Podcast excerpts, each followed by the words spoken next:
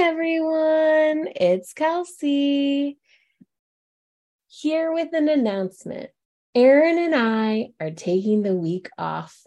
Unfortunately, that means no new episode for you, as we are not fancy enough to re release a previous episode like other podcasts. Many pods take time off around holiday weekends, and we would love to say that that is why we did not record.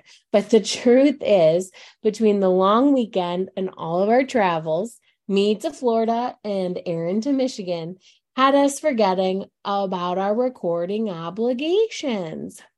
Anywho's 30 some weeks without a break is a pretty good streak. So I'm proud of us, but we're taking this week off.